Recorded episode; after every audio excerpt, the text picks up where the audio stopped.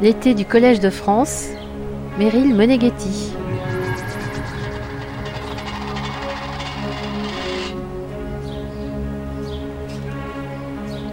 Comment les exilés, dont beaucoup fuient toutes sortes de menaces dans leur pays, se retrouvent-ils prisonniers de politiques hostiles qui exposent leur vie s'interroge le médecin anthropologue Didier Fassin.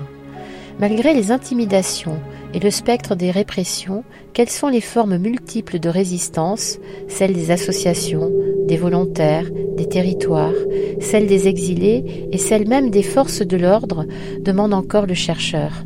Dans quel contexte travaillent ces forces de l'ordre et quelles valeurs et affects sont mobilisés par les agents?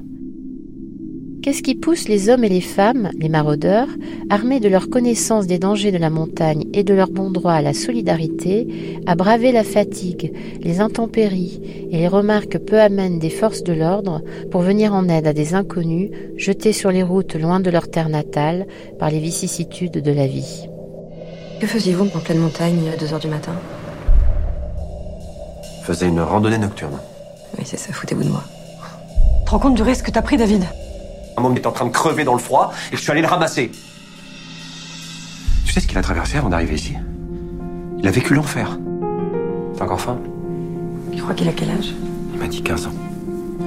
Il a traversé plein de pays, hein Cette montagne où les exilés risquent leur vie, où les engagés, pour reprendre le titre de la fiction d'Émilie Fraîche dont on vient d'entendre un extrait, apportent leur aide, ou ceux de la nuit, pour citer le titre du documentaire sensible de Sarah Léonore, migrants, maraudeurs, identitaires, forces de l'ordre se retrouvent sur les chemins escarpés, cette montagne, c'est le Briançonnet.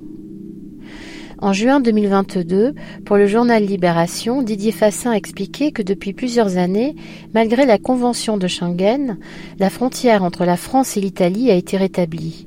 Il s'agit d'empêcher l'entrée sur le territoire français de personnes étrangères en provenance du Moyen-Orient et d'Afrique, généralement par la route des Balkans. Sur France Inter, dans l'heure bleue de leur Adler, Michel Rousseau, le cofondateur du mouvement citoyen Tous Migrants, s'interroge. Courser les gens dans la montagne, qu'est-ce que ça veut dire? Mais comment on peut traiter les autres comme ça, en oubliant que nos parents ou grands-parents ont pris la route de l'exil, de l'exode?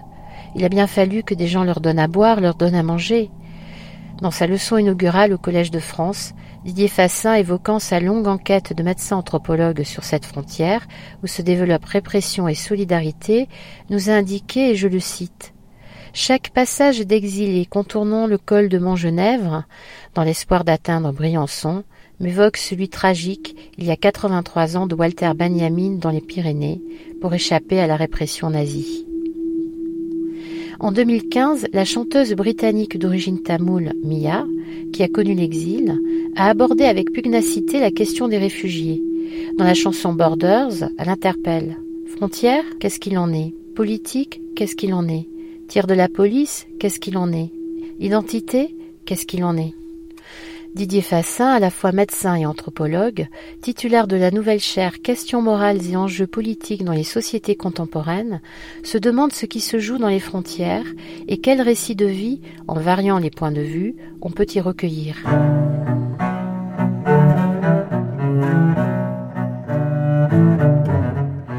Proposons tout de suite l'expérience singulière du cours qui ouvre sa série intitulée Les épreuves de la frontière.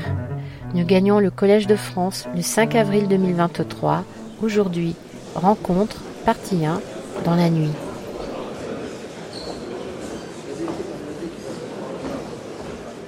Le cours de cette année porte sur les épreuves de la frontière. Il m'a en effet semblé qu'il n'y avait peut-être pas d'illustration plus démonstrative et plus actuelle de l'objet de cette chaire à laquelle on m'a fait l'honneur de m'élire et qui est intitulée Questions morales et enjeux politiques dans les sociétés contemporaines.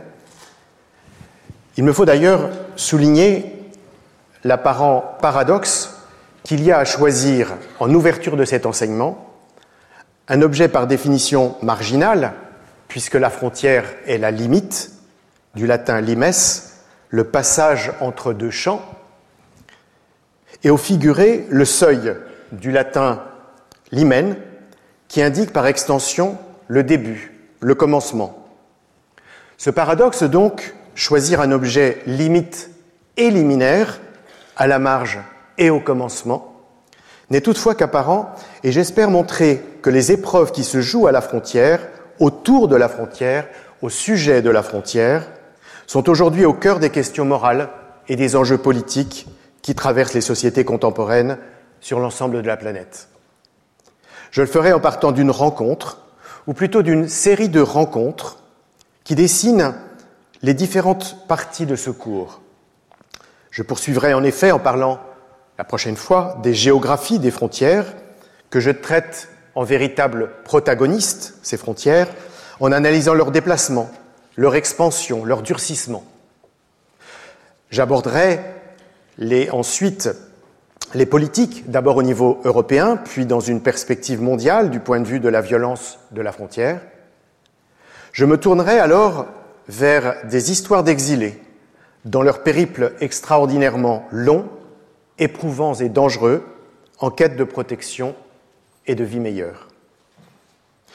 J'examinerai les formes multiples de résistance, celles des associations, des volontaires, des territoires, celles des exilés et celles mêmes des forces de l'ordre, et la manière dont les États tentent de les réprimer.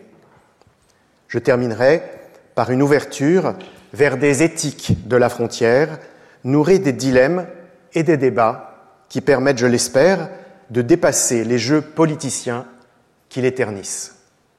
Géographie, politique, histoire, résistance, ouverture, voici le plan du cours. Mais laissez-moi partir de ce qui nourrit ma réflexion théorique, à savoir, comme le disait Pierre Bourdieu dans cette même institution, dans l'ouverture de son cours de sociologie générale, je le cite, partir des choses elles-mêmes, de mon expérience de chercheur et des travaux que je suis en train de faire. Je m'appuierai donc tout au long de mon cours, mais particulièrement dans cette première leçon, comme vous allez le voir, sur l'enquête que je conduis depuis bientôt cinq années avec la sociologue Anne-Claire de Fossé, à la frontière entre l'Italie et la France, dans les Hautes-Alpes, et plus précisément dans le Briançonnais, avec quelques incursions en Italie, dans le Val d'Isouza. Cette ethnographie, puisque c'est ainsi que l'on nomme cette pratique de recherche, consistant à passer de longues périodes de temps à observer, à converser, à participer, autrement dit, à se faire partie prenante de la vie d'un monde, ou de, plutôt de plusieurs. Cette ethnographie, donc, je vais vous en présenter un lieu et un moment. Le lieu, c'est le col de Montgenèvre, son golfe, sa station de ski, ces exilés qui tentent de le franchir, ces manifestations de suprématistes blancs, ces protestations contre les politiques du gouvernement français. Le moment, c'est une série de rencontres entre les trois protagonistes principaux sur cette frontière, les exilés, les forces de l'ordre et les acteurs de la solidarité. Et puisque l'ethnographie est aussi étymologiquement écriture, je vous propose une expérimentation d'écriture par la reconstitution de ces trois perspectives, de ces trois voies, celle d'un exilé afghan, d'un policier et d'un maraudeur.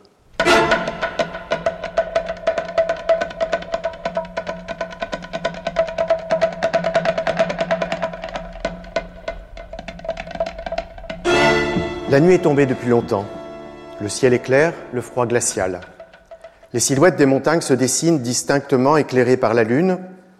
Il les regarde pensant à celle qu'il lui faudra gravir tout à l'heure avec sa femme, leurs trois filles, son beau-frère et le couple d'amis dont il espère qu'ils y parviendront avec leurs deux enfants en bas âge. Mais ce n'est pas encore le moment. Dans la vallée, les volontaires du refuge leur ont dit de ne pas se mettre en route immédiatement une fois descendus du bus à Clavière, le dernier village italien avant la frontière. Franchir le col trop tôt, leur ont-ils expliqué, serait s'exposer à trouver des forces de l'ordre sur leur chemin. Au milieu de la nuit, les gendarmes, même s'ils ont auparavant effectué des patrouilles, auront probablement regagné leur poste pour y finir leur service au chaud.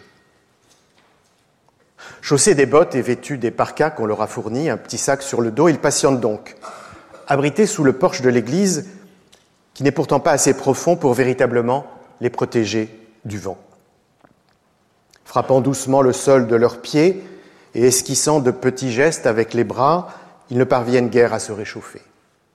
On les avait prévenus que la météo annonçait moins 15 cette nuit. Ces trois filles ne se plaignent pourtant pas, même la petite qui a tout juste 6 ans. D'ailleurs, cela fait longtemps que, malgré les vicissitudes du voyage, malgré la faim et le froid, malgré la fatigue et l'anxiété, elles ne se plaignent plus de rien. Mais il se soucie de ses compagnons, avec leur petit garçon qui se serre contre sa mère, et surtout le nourrisson de quelques mois à peine que son père tient contre lui enveloppé dans une couverture. La rue principale du village est déserte, aucun passant, aucun véhicule. Même les bars et les restaurants ont leurs lumières éteintes. Personne pour se risquer dehors par cette température. C'était la même chose autrefois dans sa ville, près de Razny. Quand le thermomètre descendait aussi bas, ce qui était fréquent sur ce plateau entouré de sommets plus élevés que ceux qu'il a devant lui maintenant, chacun restait chez soi. Depuis plusieurs jours, une tempête de neige a rendu le passage à travers la montagne trop dangereux pour que personne ne s'y aventure. Au refuge d'Ulx, côté italien, une grande maison de cantonniers abandonnée, qui était depuis plusieurs années occupée par des bénévoles venus de toute l'Europe pour offrir aux réfugiés une hospitalité inconditionnelle et dénoncer les politiques de contrôle des frontières, les voyageurs qui ont traversé l'Italie pour rejoindre la France se sont trouvés bloqués. Leur nombre augmentait chaque jour. Une foule cosmopolite s'accumulait dans le bâtiment mal chauffé. Heureusement, les volontaires ont réservé une grande pièce pour les familles afin de les maintenir à l'écart du reste des réfugiés, qui sont principalement des hommes jeunes, originaires d'Afrique subsaharienne et d'Afrique du Nord. Ces familles étaient toutes afghanes, avec des enfants en bas âge, qui jouaient sur les matelas posés à même le sol. Lorsque la neige a cessé de tomber, beaucoup ont décidé de partir, certains essayant de passer deux jours, d'autres tentant leur chance, comme eux, pendant la nuit. Ils ont donc pris le bus du soir. Les seuls passagers étaient des réfugiés. Le bus allait jusqu'à Briançon, mais il ne pouvait pas rester à bord, car il serait contrôlé à la frontière par la police. On disait même que les agents demandaient aux chauffeurs combien de personnes étaient descendues à Clavière, car les réfugiés étaient les seuls à interrompre leur trajet à cet arrêt. Cette information permettait ensuite aux forces de l'ordre d'anticiper les passages et de se déployer autour des différents lieux qu'ils savaient les plus fréquentés. Le bus mettrait une demi-heure à rejoindre sa destination finale, mais les réfugiés, eux, seraient probablement toute la nuit dans la montagne, pour autant qu'ils ne se perdent pas dans la neige. Tandis qu'il attend devant le portail de l'église, il repense à son départ d'Afghanistan, il y a presque quatre années. Jusqu'alors, sa petite entreprise avait été florissante. Il avait même pu inscrire l'aînée de ses filles dans la meilleure école privée de la ville. Il voulait que toutes les trois puissent réussir dans la vie. Quitter son pays n'avait donc pas été facile, mais il n'avait guère eu le choix. S'il avait pu, pendant longtemps, surmonter la stigmatisation dont sont victimes les Hazaras en raison de leurs différences ethniques et religieuses, c'est avec la conquête de la province par les talibans que la situation s'était rapidement dégradée. Comme tous les chiites, il faisait l'objet de discrimination de la part des nouveaux hommes forts de la région, mais dans son cas s'ajoutait un élément personnel bien plus sérieux. Propriétaire de deux ateliers de mécanique, il avait été amené à réparer des véhicules du gouvernement, de la police et d'organisations non gouvernementales étrangères.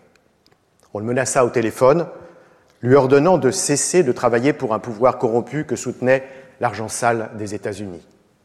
Un jour, son interlocuteur lui demanda même s'il accepterait de placer une bombe sous la voiture d'un responsable politique pendant qu'il la réparerait. Alarmé, il signa alors à la police les pressions qu'il subissait. Fut sans effet. Quelque temps plus tard, il trouva une lettre qu'on avait glissée sous sa porte. C'était le dernier avertissement, lui déclarait-on. S'il n'obéissait pas à ce qu'on exigeait de lui, il serait exécuté ainsi que sa famille. Il apprit peu après que son jeune frère avait été enlevé sur la route de Kandahar et probablement abattu car on ne l'avait pas revu depuis. De plus en plus inquiet, il contacta un ami de son père qui occupait un poste élevé dans l'administration, lui expliquant la situation et sollicitant son conseil.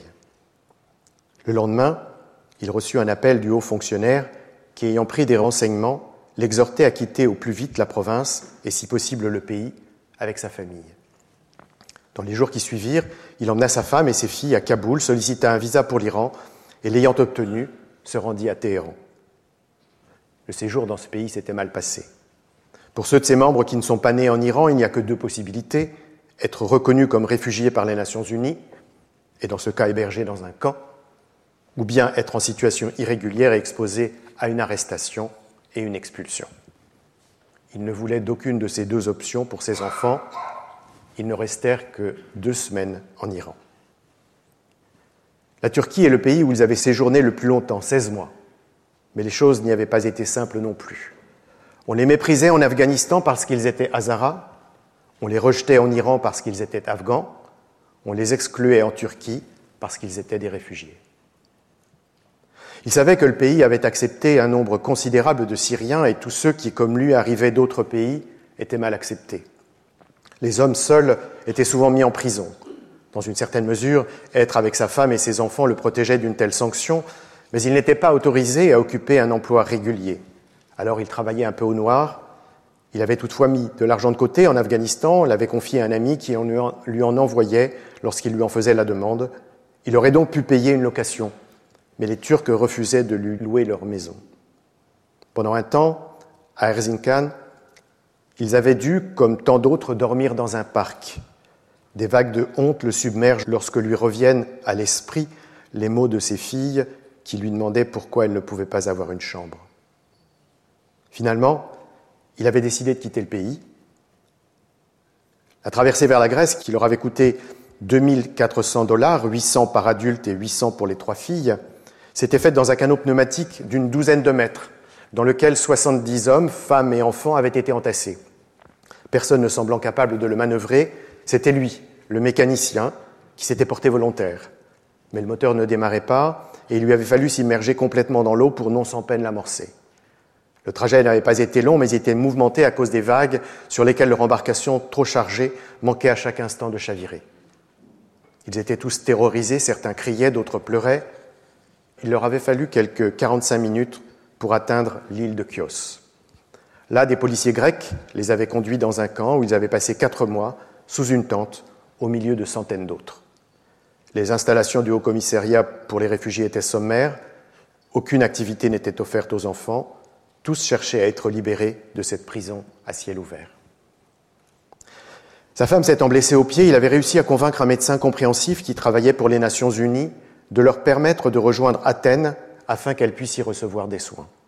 Mais le camp de Koutsoutchero, où ils avaient été placés, se trouvait à quatre heures de route de la capitale grecque, dans une vallée où seules les rangées de petits préfabriqués gris dans lesquels se trouvaient logés plusieurs milliers de réfugiés tranchaient avec le spectacle désolant d'un paysage semi-désertique. Aux mauvaises conditions matérielles s'ajoutaient des problèmes d'insécurité dont souffraient particulièrement les femmes seules. Les quelques fois où il s'était rendu dans la ville la plus proche, située à 18 km du camp, pour y faire des achats, il s'était heurté à la même animosité des commerçants, malgré les efforts vestimentaires qu'il faisait pour se donner une apparence respectable. L'un d'eux l'avait même jeté hors de son magasin. Il se souvient s'être dit alors qu'on ne les traitait pas comme des humains, mais comme des animaux. Malheureusement, c'est dans ce camp qu'il s'était trouvé bloqué lorsque l'épidémie de Covid avait commencé. Non seulement ils ne pouvaient plus quitter le camp, mais les rares activités étaient interrompues. Même l'école était fermée. Pendant les longs mois de leur quarantaine, ils avaient été condamnés à demeurer tous les cinq enfermés dans ce qu'ils appelaient leur container, étouffant l'été, froid l'hiver. Une fois le confinement terminé, il avait pris la décision de repartir. Un taxi les avait conduits non loin de la frontière albanaise, et pour la franchir sans être contrôlés, ils avaient marché pendant quatre heures dans la forêt sous une pluie battante. Après un trajet en bus jusqu'à Tirana, ils avaient pu, pour la première fois depuis bien longtemps, dormir dans un hôtel. Pas de ceux que fréquentaient les touristes, bien sûr, mais au moins dans des lits confortables, avec des sanitaires propres. Au bout de douze jours, ils avaient repris la route vers le Monténégro. Le bus les avait déposés un kilomètre avant la frontière. Accompagnés de trois autres familles afghanes, ils s'étaient engagés dans la montagne pour, après plusieurs heures de marche dans la chaleur, retrouver la route de l'autre côté. Quand il y repense, il se dit que c'est dans ce pays qu'ils avaient eu la seule bonne expérience d'un camp de réfugiés. Ils s'y sentaient respectés, protégés. Il n'était cependant resté que peu de temps car il leur fallait continuer. Le passage en Bosnie avait été à la fois éprouvant et surprenant. Ils étaient quatre familles, soit 18 personnes. Rendue difficile par la présence de jeunes enfants, la marche dans la montagne avait duré plusieurs jours.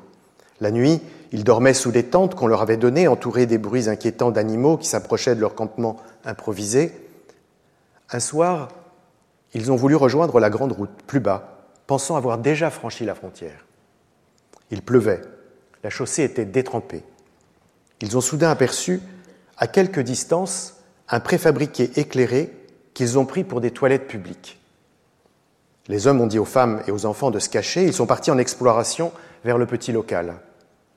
Ils y ont été accueillis par des chiens qui se sont jetés sur eux, des policiers sont sortis de ce qui était en fait un poste frontière. Ils allaient refouler les hommes lorsqu'ils ont aperçu les femmes et les enfants un peu plus loin, épuisés, ruisselants de pluie. Ils ont été pris de pitié et leur ont dit qu'ils allaient les aider. Ils ne pouvaient toutefois pas les laisser passer car il y avait des caméras de surveillance. Ils leur ont demandé de repartir dans la direction d'où ils venaient sur quelques centaines de mètres. Puis sont venus avec deux fourgonnettes dans lesquelles ils les ont répartis. Ils ont alors franchi la frontière et les ont déposés quelques dizaines de kilomètres plus loin, près d'un village. En les quittant, ils les ont enjoints, s'ils se faisaient contrôler, de ne surtout pas raconter à leurs collègues la manière dont ils étaient entrés dans le pays. Lorsqu'il évoque cet épisode, il n'arrive toujours pas à comprendre comment ces policiers bosniaques ont pu prendre un tel risque pour les aider. C'est la seule fois au cours des presque quatre années qu'a duré leur périple qu'il a fait l'expérience d'un sentiment d'humanité au sein des forces de l'ordre. Quel contraste avec la brutalité et la cruauté des policiers croates. Certes, ils savaient à quoi s'attendre, tant les rumeurs les plus terribles circulent parmi les réfugiés sur la manière dont sont maltraitées les personnes interpellées à cette frontière. Mais le savoir et le vivre sont deux choses bien différentes. La brûlure en est encore vive. Il essaie de ne pas se remémorer les arrestations, les insultes aboyées, les sacs qu'on jette dans le feu, les téléphones qu'on détruit à coups de pied, les hommes qu'on frappe avec des matraques, les femmes qui les supplient d'arrêter, les enfants qui hurlent de peur, et le retour de l'autre côté de la frontière, humiliés, découragés, dépossédés de leurs biens les plus chers, y compris parfois de leurs vêtements et de leurs chaussures. Il essaie de ne pas se souvenir du nombre de tentatives infructueuses et douloureuses qu'ils ont dû faire avant de réussir enfin, par il ne sait quel miracle, à trouver la brèche leur permettant d'entrer dans le pays et de le traverser. La Croatie, il veut l'oublier, ne plus avoir la vision de ces hommes cagoulés vêtus de noir, ne plus lire sur le fil crypté lui permettant d'échanger avec ses compatriotes les histoires de ceux qui se sont noyés dans la rivière pour essayer de leur échapper. La seule réminiscence agréable de ce pays, c'est qu'ils y ont rencontré le jeune couple avec lequel ils sont maintenant.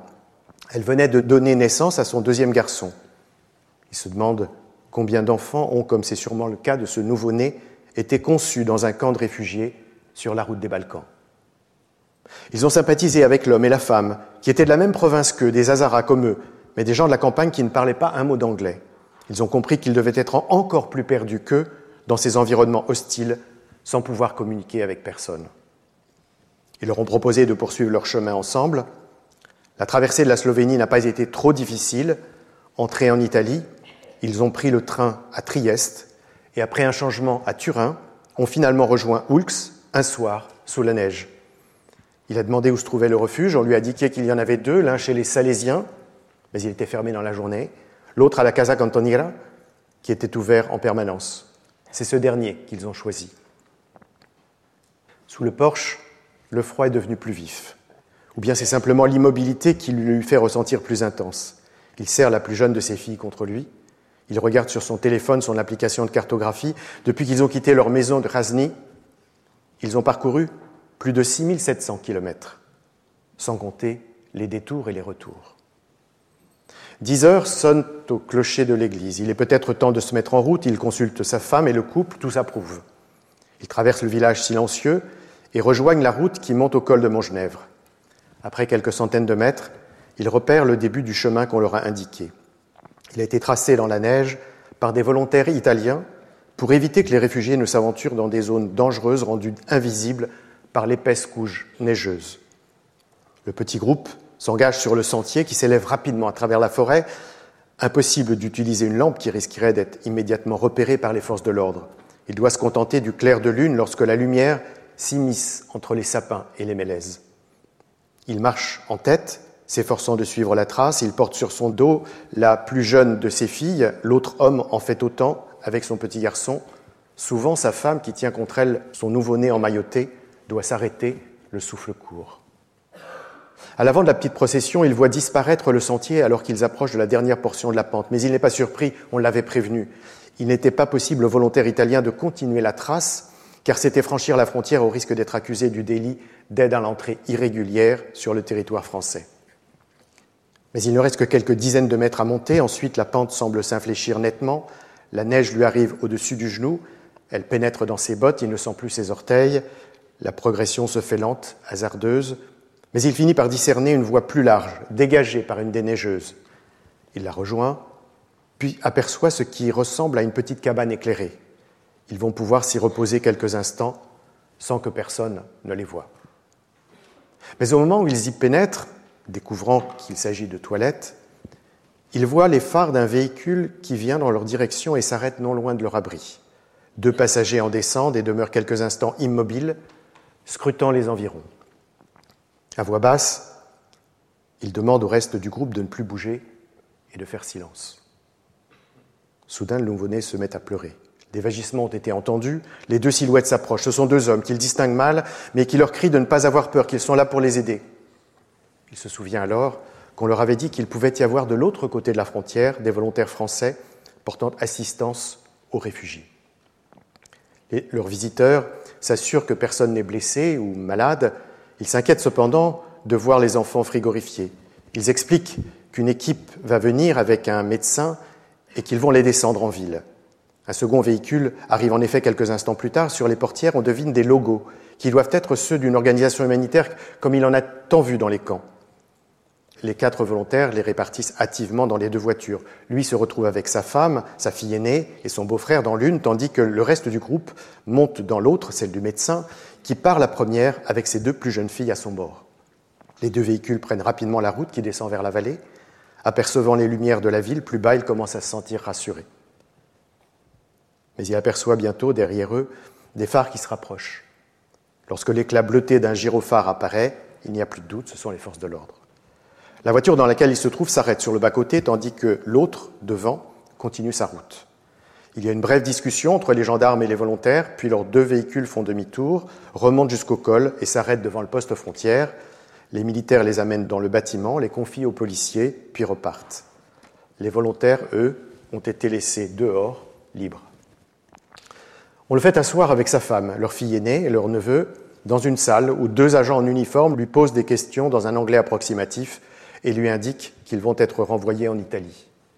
Lui leur déclare qu'il veut demander l'asile, mais ils lui répondent que comme ils ont donné leurs empreintes digitales en Grèce, c'est là-bas qu'ils devront déposer leur dossier. Mais pas un instant il ne pourrait envisager, lui, de retourner dans un pays où ils ont été si maltraités. Il se doute cependant qu'il ne sert à rien de discuter. Après quelques hésitations, il décide de ne pas évoquer la présence de ses deux filles dans l'autre véhicule car il les espère maintenant en lieu sûr avec le couple de leurs compagnons. Il se dit qu'il les rejoindra bientôt, d'autant que lors de la prochaine tentative, le passage sera certainement plus facile sans elle. Il retourne près de sa femme et lui explique la situation. En l'entendant, sa fille aînée se met à pleurer. Inconsolable, craignant de ne plus revoir ses sœurs, elle fait promettre à ses parents que plus jamais ils ne les sépareront. L'attente se prolonge des policiers entrent et sortent du bâtiment, leur jetant à chaque passage un regard dont on ne saurait dire s'il est distrait, curieux, indifférent ou même hostile. Au bout de deux heures, il a la surprise de voir le médecin de l'organisation humanitaire pénétrer dans le poste, le visage fermé, accompagné d'un homme qui, compte tenu de son aisance dans les lieux, semble être un policier en civil. Tous deux disparaissent dans l'escalier. Il se demande s'ils travaillent ensemble, si peut-être ses filles ont été livrées aux forces de l'ordre, il ne dit rien à sa femme pour ne pas l'inquiéter davantage. Plus d'une heure s'écoule, puis les deux hommes redescendent. Il voit le médecin s'approcher pour leur annoncer qu'ils vont être libérés, tandis que le policier s'adresse à ses collègues qui lui répondent avec mauvaise humeur. Quelques instants plus tard, on leur dit de prendre leurs affaires et de partir avec le médecin. Sur la route qui se dirige vers la vallée, ce dernier les rassure sur la situation de leur fille. Arrivés dans la ville, le véhicule s'arrête près d'une vieille maison dans laquelle il pénètre par une porte située à l'arrière du bâtiment. Dans la grande pièce où on les installe sur des matelas posés sur le sol, il retrouve avec soulagement le reste du groupe. Ses deux filles sont profondément endormies, il ne les réveille pas, il sourit à sa femme Il dit à son aîné que tout va bien maintenant. Dans le silence, il entend l'église voisine sonner 3 heures du matin.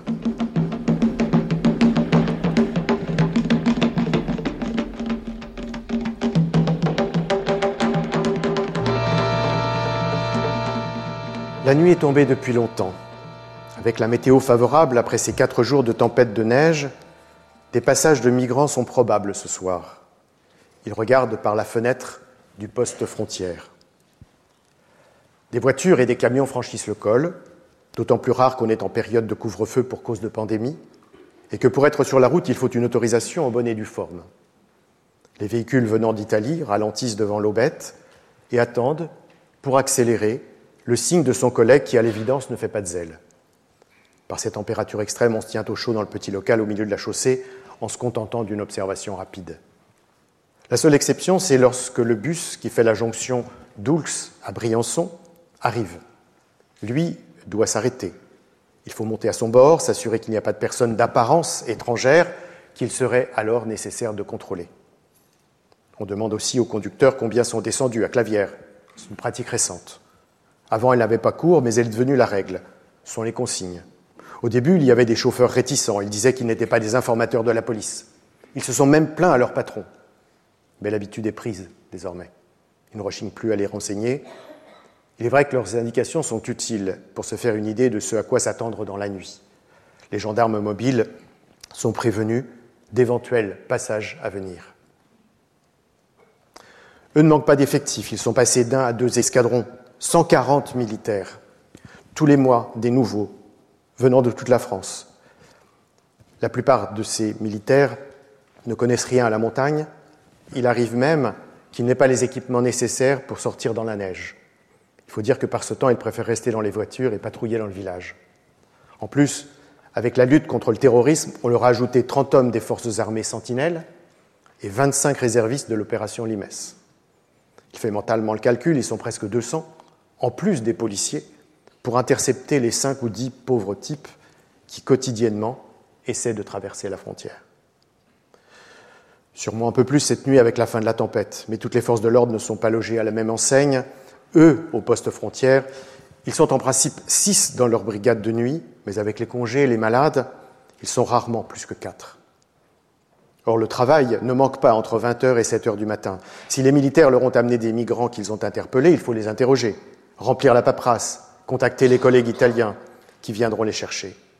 Et si on ne peut pas les reconduire immédiatement, il faut les enfermer dans le petit modulaire situé à l'arrière du bâtiment principal et les y surveiller pour éviter les incidents.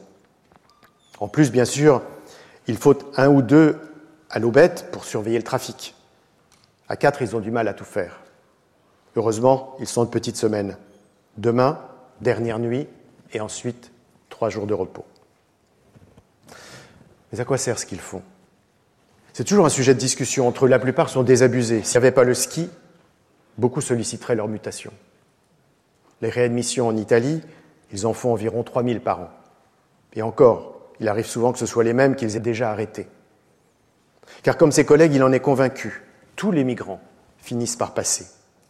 Si ce n'est pas la première fois, c'est la deuxième. Si ce n'est pas la deuxième, c'est la troisième, ou bien la quatrième car il y en a qui se font prendre à trois reprises ou même plus. Mais ils continuent. Et ils finissent par y arriver. Ce n'est pas un secret, tout le monde le sait. Du simple brigadier comme lui au directeur zonal de la région sud, le seul intérêt de ces interpellations, c'est de faire du chiffre. C'est ce que leur demande le commandant. C'est ce que leur demande la préfète. Parce que ce sont des statistiques qu'on fait remonter au ministre de l'Intérieur qui peut ensuite s'en féliciter publiquement. C'est beaucoup plus facile d'arrêter des migrants que des passeurs. Alors comme ses collègues, il se satisfait des non-ambitions. Quand leur nombre augmente, on les complimente, et à la fin de l'année, ils ont une meilleure prime. Quand ils diminuent, on les convoque, on les réprimande, on exige de meilleurs résultats. Tout le monde n'est cependant pas prêt à accepter une telle pression. Il est encore sous le choc du suicide, il y a trois jours du brigadier qui commandait l'autre équipe de nuit. Un homme gentil, modeste, respectueux de ses collègues, correct avec les migrants. La version officielle, c'est qu'il avait des problèmes conjugaux, qu'il était séparé de sa femme, qu'il voyait moins ses enfants, qu'il faisait une dépression. C'est sûrement pas faux. Mais il a vu comment son collègue était affecté par la dégradation de l'ambiance au sein de l'institution. Les attentes de résultats quantifiés par leur hiérarchie ont généré une compétition entre les équipes à qui ferait le plus d'interpellations. Il avait entendu le brigadier dire que plus que la qualité du travail, c'était la quantité qui comptait désormais, quitte à tordre les données. Il n'ignore pas que les performances moins bonnes de l'autre équipe valaient sans cesse à son chef des brimades et des humiliations.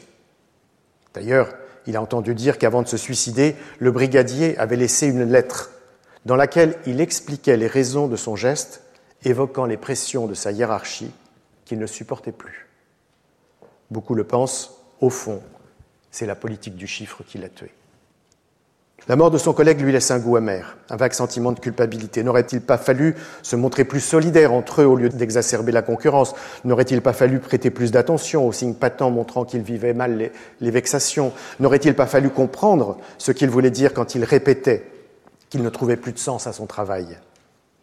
Difficile de discuter ces choses, il n'est jamais bon de trop parler dans cette institution, et puis ils sont tous soumis à cette pression des résultats. Alors si le brigadier a finalement craqué, c'est sûrement qu'il avait aussi des problèmes familiaux. Il se remet à son ordinateur. Au bout de quelques minutes, la porte de la salle de contrôle où il se trouve avec son collègue s'ouvre. Deux gendarmes entrent, accompagnant quatre migrants, deux hommes, une femme, une fillette. Le véhicule qui les transportait a été intercepté dans la descente du col. Les maraudeurs qui le conduisaient n'ont pas fait de difficulté pour les suivre. Les militaires circulaient dans Montgenèvre. Quand ils ont aperçu deux véhicules qui sortaient du village, ont reconnu celui bien repérables de Médecins du Monde. Ils les ont rattrapés un peu avant d'arriver dans la vallée, mais comme ils étaient seuls, ils n'ont pu arrêter que la seconde voiture. L'autre a continué sa route vers Briançon. En voyant les quatre migrants qu'on a fait asseoir sur les quelques chaises au fond de la salle, il se réjouit en se disant que ce sont quatre non-admissions de plus dans ces statistiques. Il appelle l'homme qu'on lui a présenté comme anglophone et lui fait préciser les relations familiales entre eux. Ensuite, il demande leur passeport, qu'évidemment ils n'ont pas. Il explique qu'il va leur donner un document à signer notifiant le refus d'entrer en France et qu'ils seront ensuite reconduits en Italie.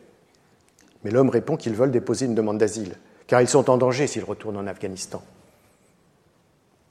Ils s'enquièrent alors du pays dans lequel ils ont donné leurs empreintes digitales.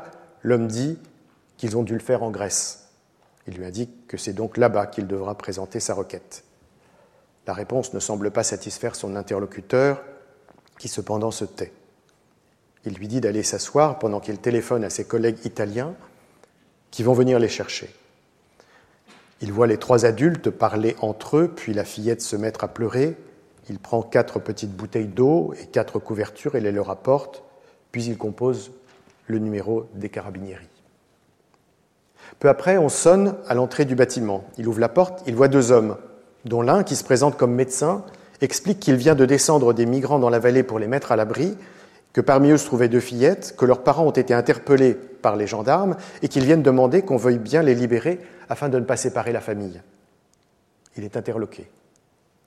Il n'a pas l'habitude qu'un maraudeur se présente de lui-même au poste frontière en reconnaissant avoir conduit des migrants en ville. Il n'a pas l'habitude non plus qu'un de ses activistes s'adresse à lui comme s'ils allaient simplement pouvoir tomber d'accord sur une telle sollicitation. Il est plutôt accoutumé aux prospectus qui dénoncent leur action et aux manifestations qui se déroulent devant leurs bâtiments, en somme, au rapport de force entre les associations et la police aux frontières. Il est surpris de voir son interlocuteur essayer de susciter une forme d'empathie. Il est vrai que la situation est délicate. Après un moment d'hésitation sur la conduite à tenir, il se reprend. Il accuse le médecin d'organiser, comme les autres volontaires, des opérations hasardeuses pour aider les migrants à franchir la frontière en les amenant à emprunter des chemins dangereux. Ils ne font pas de la mise à l'abri, comme ils le disent, ils les exposent à des risques inconsidérés. Ce sont eux, les policiers et les gendarmes, qui protègent les migrants, déclare-t-il. Et si ces gens-là ont des problèmes de santé, d'ailleurs, ils appellent les pompiers qui décident s'il faut les descendre à l'hôpital. Comme le médecin essaie de se défendre, il lui répond qu'il le met bien en difficulté avec cette histoire. Il va sûrement être obligé de relâcher les parents, mais qu'il ne croit pas qu'ils auront le dernier mot avec leur maraude. Il voit son collègue le rejoindre, plus véhément que lui encore à l'encontre des maraudeurs. Il demande aux deux volontaires leur nom, leur dit d'attendre et referme la porte, les laissant dans le froid polaire. Puis il téléphone au responsable de la police aux frontières s'excusant de le déranger à une heure si tardive et lui expose l'affaire. Il entend le commandant lui répondre qu'il faut auditionner le médecin, qui est un chercheur avec lequel il a eu quelques mois auparavant un entretien, et le laisser ensuite repartir avec les migrants, car s'il les refoule, les associations vont en profiter pour faire un scandale. Des enfants séparés de leurs parents, l'inhumanité de la police aux frontières, les journaux locaux en feraient leur choura. Ayant raccroché, il appelle donc l'officier de police judiciaire d'astreinte, qui est chez lui dans la vallée, et qui lui répond qu'une telle audition n'a aucun intérêt, car transporter des migrants n'est pas un délit. Il faut donc joindre à nouveau le commandant pour qu'il demande lui-même à l'officier de police judiciaire d'auditionner le maraudeur. Une heure s'écoule, dépité, il commente à son collègue qu'ils auraient pu réaliser dix non-admissions ce soir et qu'au bout du compte, ils n'en feront aucune. Au moins le médecin va-t-il passer un mauvais moment, à moins qu'il ne refuse son audition libre et demande à être convoqué plus tard. Il traverse la salle, ouvre la porte, les deux volontaires sont toujours là. Moins quinze, pense-t-il, non sans une certaine satisfaction. Il annonce au médecin qu'il va devoir être auditionné et que dans l'attente de cette procédure, les deux hommes peuvent rejoindre leur voiture. Il les regarde s'éloigner grelottant. Une heure plus tard, il voit l'officier de police judiciaire entrer dans le poste avec le médecin, puis après les avoir salués, monter à l'étage et disparaître dans un bureau. Il se tourne vers son collègue et peste contre ces maraudeurs qui prétendent qu'ils font ce qu'ils font par solidarité. En réalité, ce sont bien des passeurs. En Italie, on dit aux migrants qu'ils trouveront de l'autre côté de la frontière des volontaires pour les aider. Alors ils montent. S'ils n'avaient pas cette information, ils n'essaieraient pas de passer. Ce sont les maraudeurs qui leur font prendre des risques. Il paraît que le Conseil constitutionnel a dit que c'était de la fraternité, mais ce n'est pas parce qu'ils ne demandent pas d'argent, et encore ça reste à voir, qu'ils ne sont pas des passeurs. Son collègue abonde dans son sens. En plus, avec le refuge, dans la vallée où ils accueillent tous ces migrants, ils créent un véritable appel d'air. Dans le poste, la conversation se poursuit, à l'étage, l'audition s'éternise, le médecin a dû accepter de répondre aux questions, c'est rare, généralement les maraudeurs refusent ou bien se taisent. Il a dû parler. Enfin, il voit l'officier de police judiciaire redescendre avec son suspect libre, il sait qu'il va devoir remettre les quatre retenus au médecin, il ne résiste pas toutefois à une dernière salve. Si dans la descente du col, lui dit-il, il a un accident et tue ses passagers, ce sera sa responsabilité. La satisfaction qu'il ressent en prononçant ces mots ne corrige toutefois pas la frustration d'être contraint de laisser partir les quatre migrants. Il les voit se diriger vers la porte. Il consulte la pendule du poste. Il est bientôt 3 heures du matin.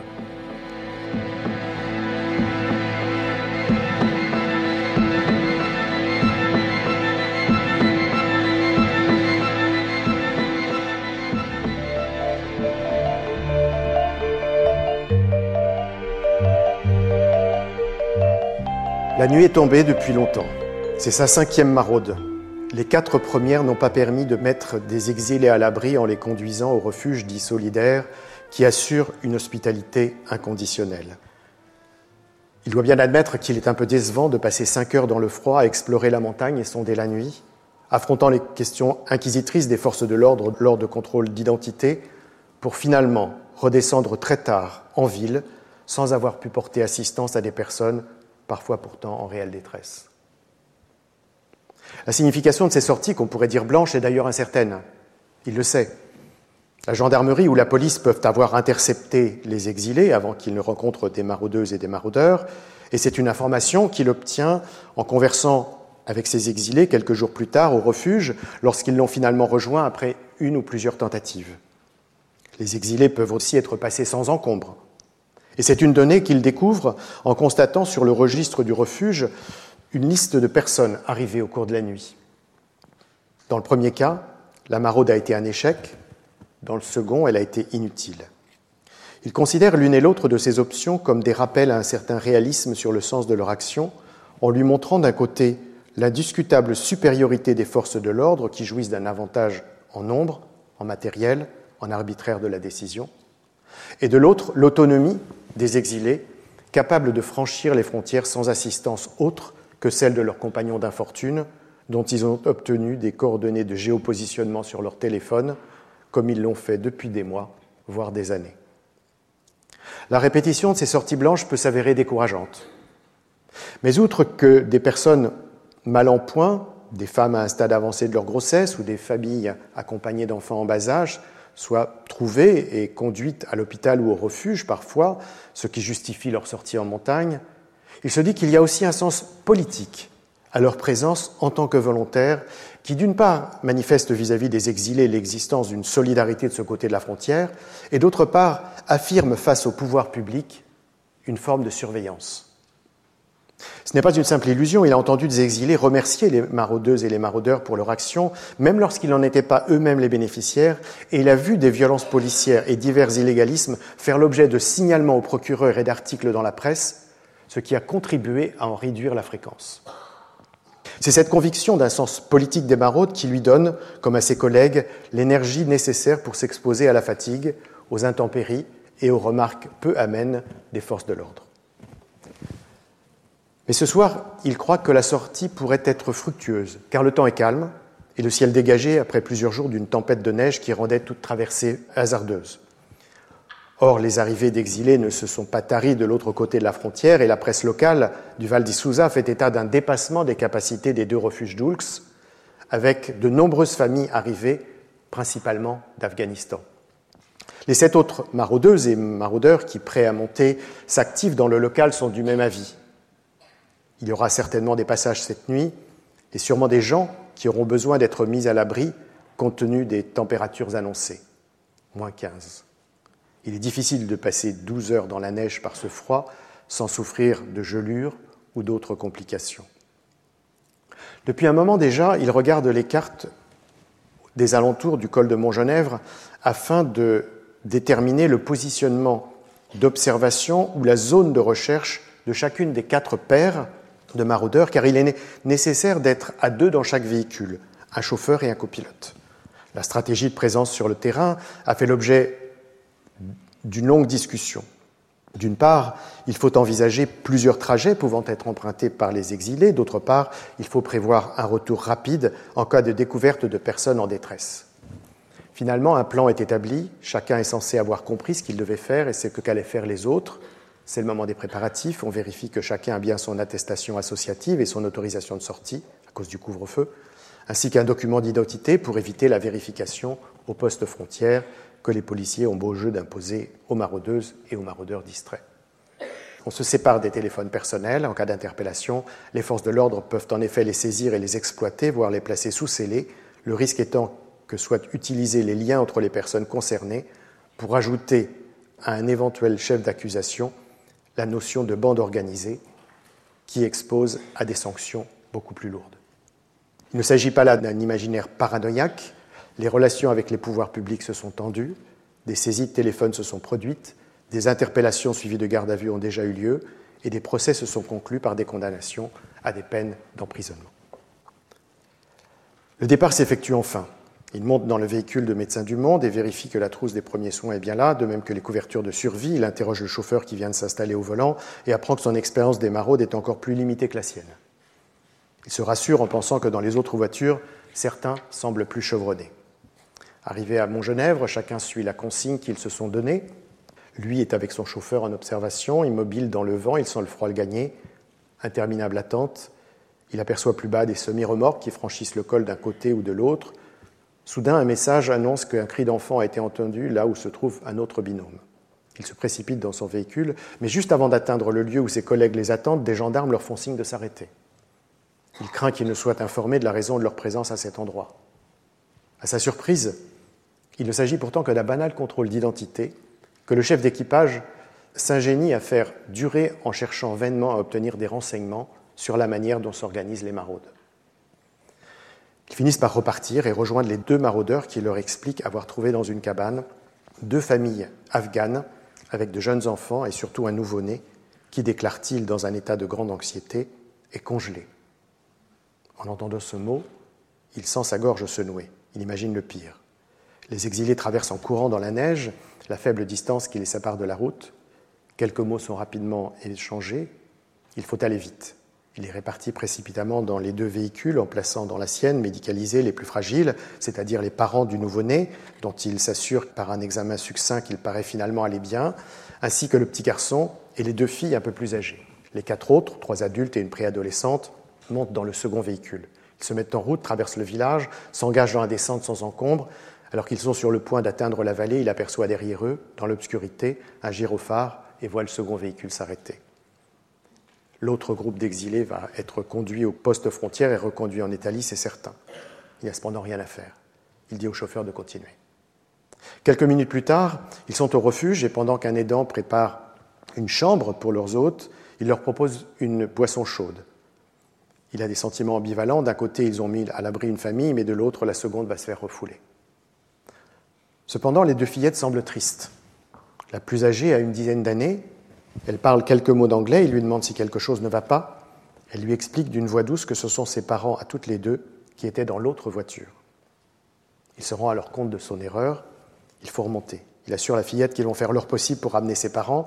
Elle fait un signe affirmatif de la tête sans paraître convaincue. Il devine derrière l'apparente sérénité qu'elle manifeste dans une telle circonstance une forme de résistance au malheur probablement acquise au cours des nombreuses tribulations de son exil.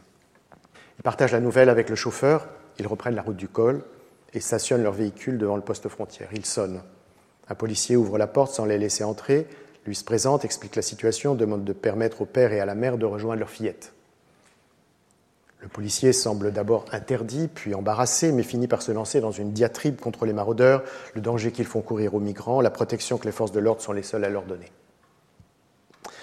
Lui ne répond pas aux accusations, mais réitère sa requête en faisant référence, sans être tout à fait sûr de l'exactitude de son propos, au fait que le gouvernement s'est engagé à ne pas séparer les enfants de leurs parents.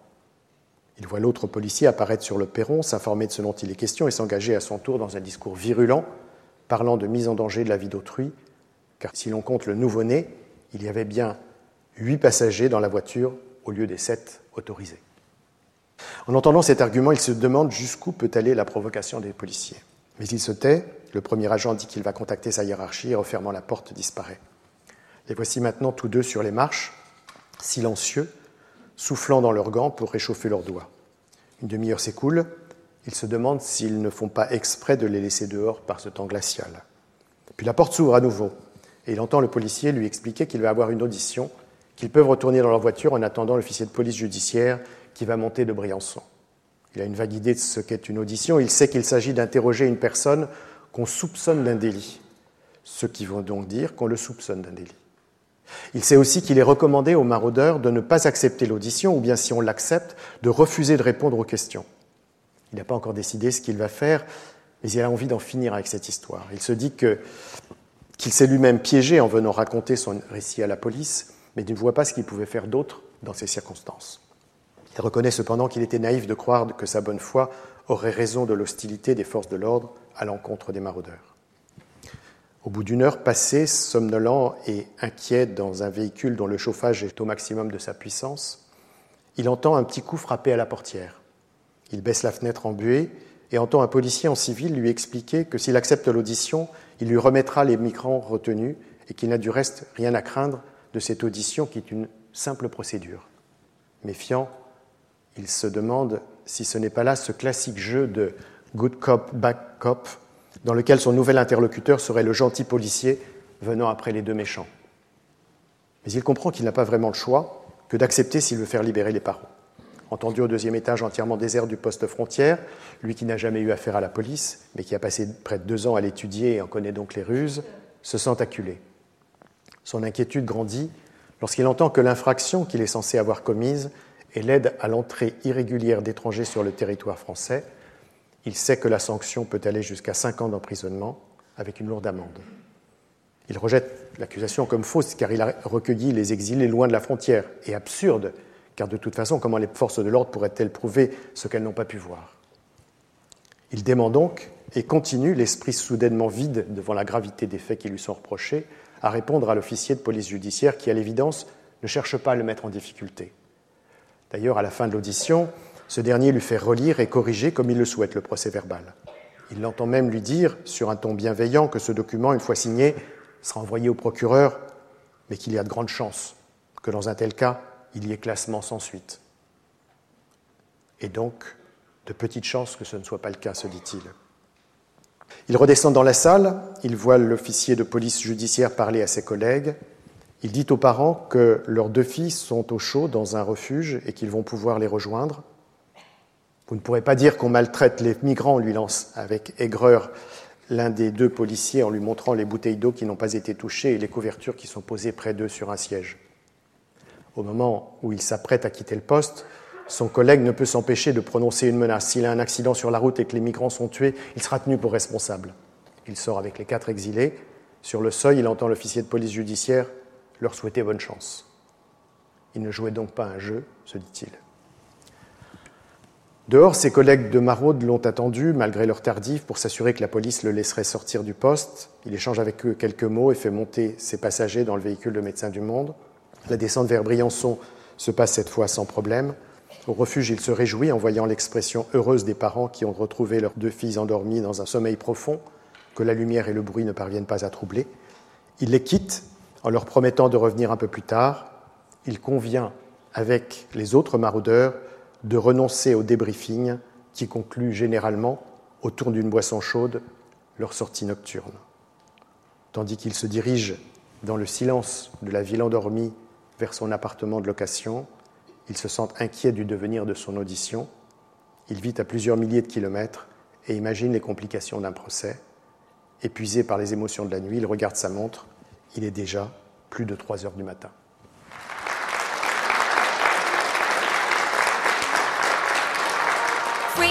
item, meet him, where's your him? This one needs a brand new him. Weed and the key, weed and the key into life. Let's beat them. We them smartphones, don't beat them.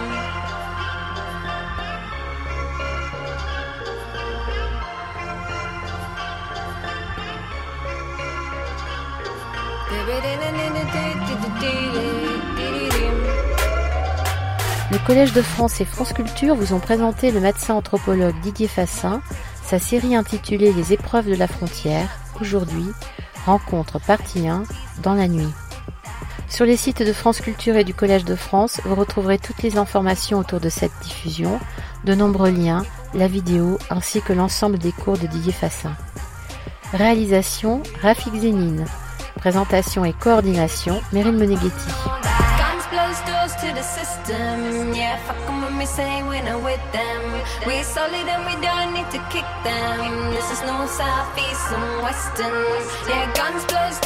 The system. Yeah, fuck them when we say we're not with them. We solid and we don't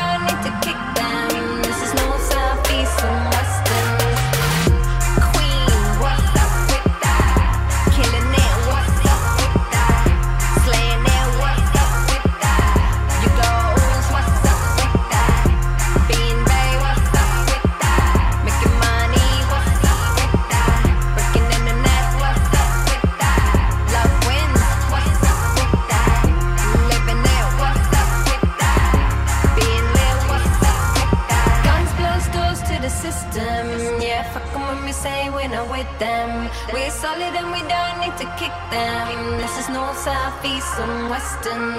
Yeah, guns close doors to the system. Yeah, fuck them when we say we're not with them. We're solid and we don't